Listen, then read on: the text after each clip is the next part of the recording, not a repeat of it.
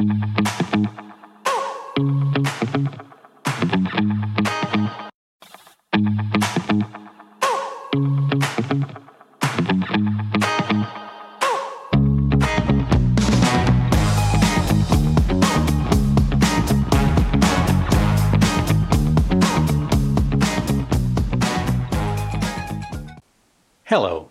I am Tony Silveira. I welcome you to my evening devotional.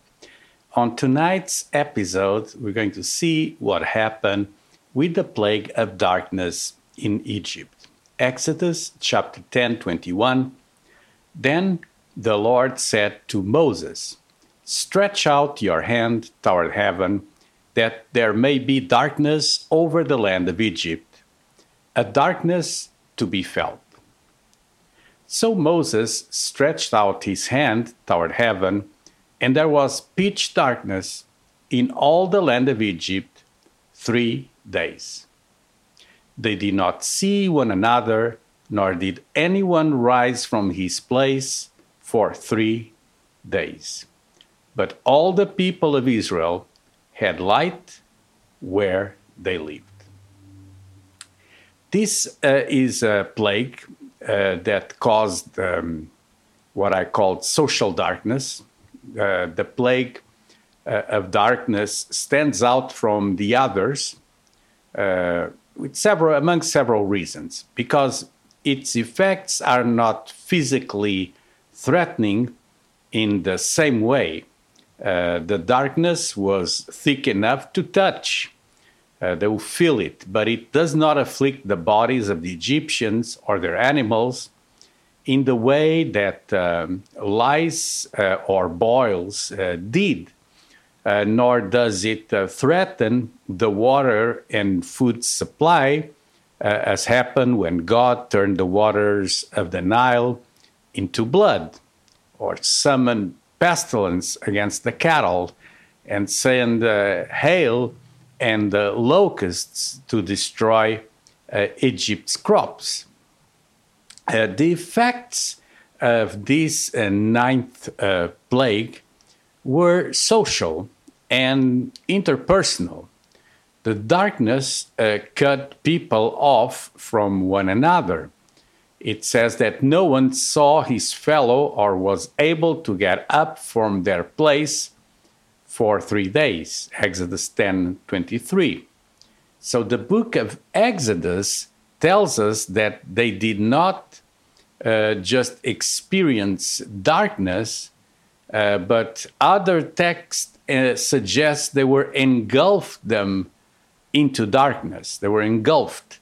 In uh, Psalm uh, 107, uh, it's a psalm that recounts the plagues. And we learn that the Exodus involved deliverance not just from slavery, but also from darkness.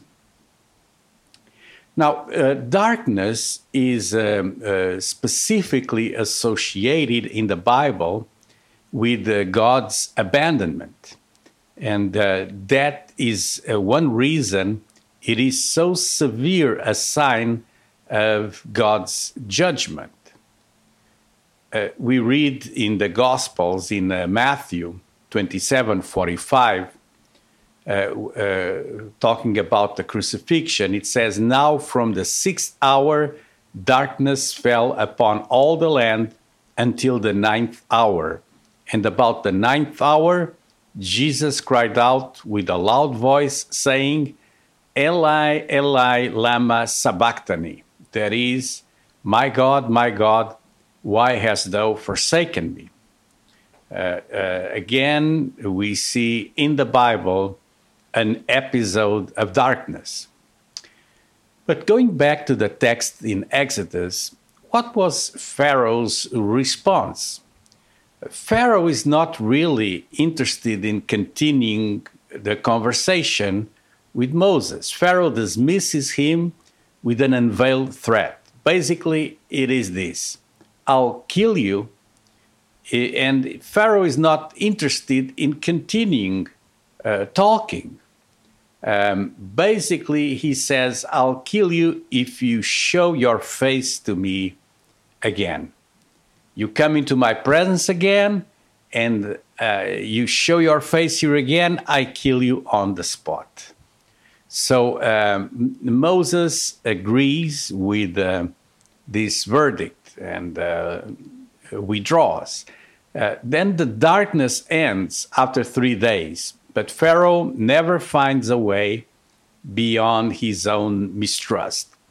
Following the plug, he summons Moses, uh, threatens him, and uh, uh in Exodus 10:28, Moses answers, "You speak correctly. I will not see your face again." Uh, this plague of darkness basically returns us to the situation that existed in the world, in the universe, prior to uh, Genesis 1, the first day of creation.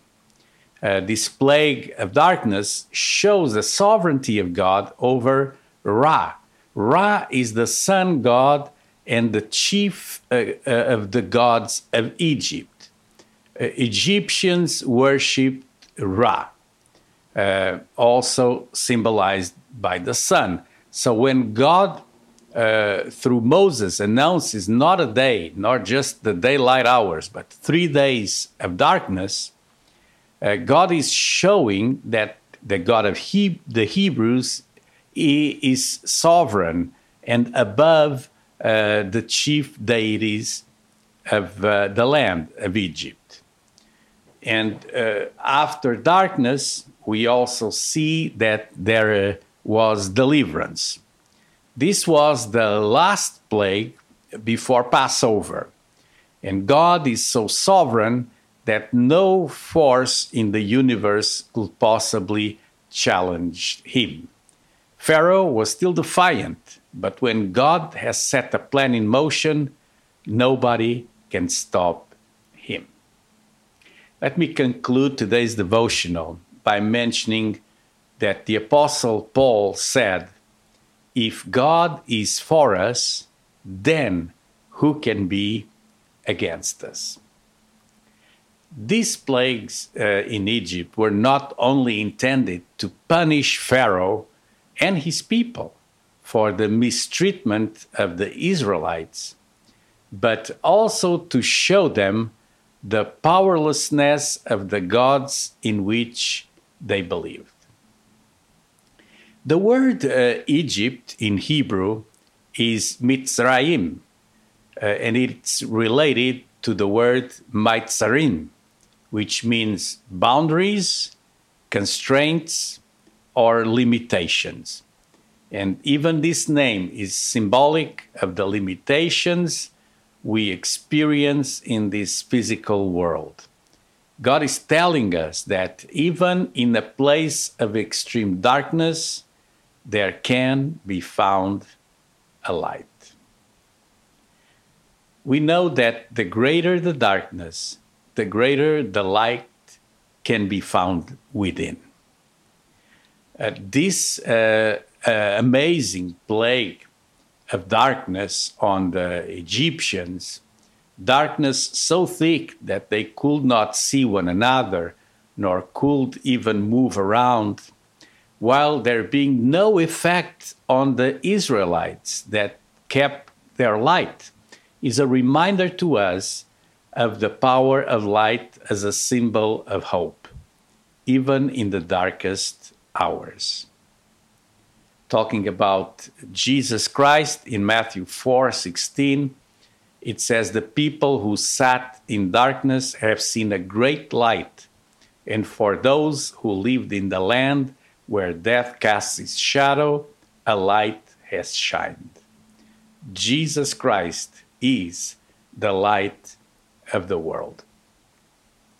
This is my evening devotional. I would like to pray tonight that uh, no matter the darkness that you're going through, the light of Christ will penetrate those, those uh, shadows and bring light into the circumstances of your life. Let me pray for you. God, I pray for my friends watching my evening devotional. I pray that the grace, the favor of God will touch them and that the light of Christ, the light of God, will shine in that darkness. In Jesus' name, Lord, you know the circumstances that uh, your children are going through, the circumstances that people are experimenting that bring thick darkness over their lives. But tonight I speak a word of freedom, of deliverance, and I pray that the light of God will shine in that darkness. In Jesus' name, amen. This was the ninth plague. Uh, God willing, tomorrow we'll conclude uh, the series on the 10 plagues of Egypt. We're going to continue to talk about some more miracles in uh, uh the Old Testament and in Egypt. Uh, but I would like to uh, just conclude also telling you if you enjoyed it, give it a thumbs up.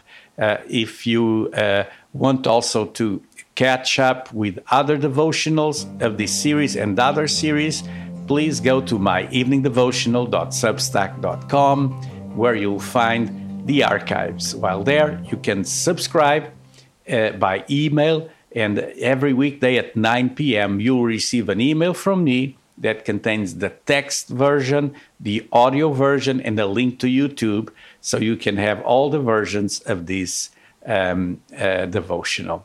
So this was it for tonight. God bless you. I'll see you here again tomorrow. Good night.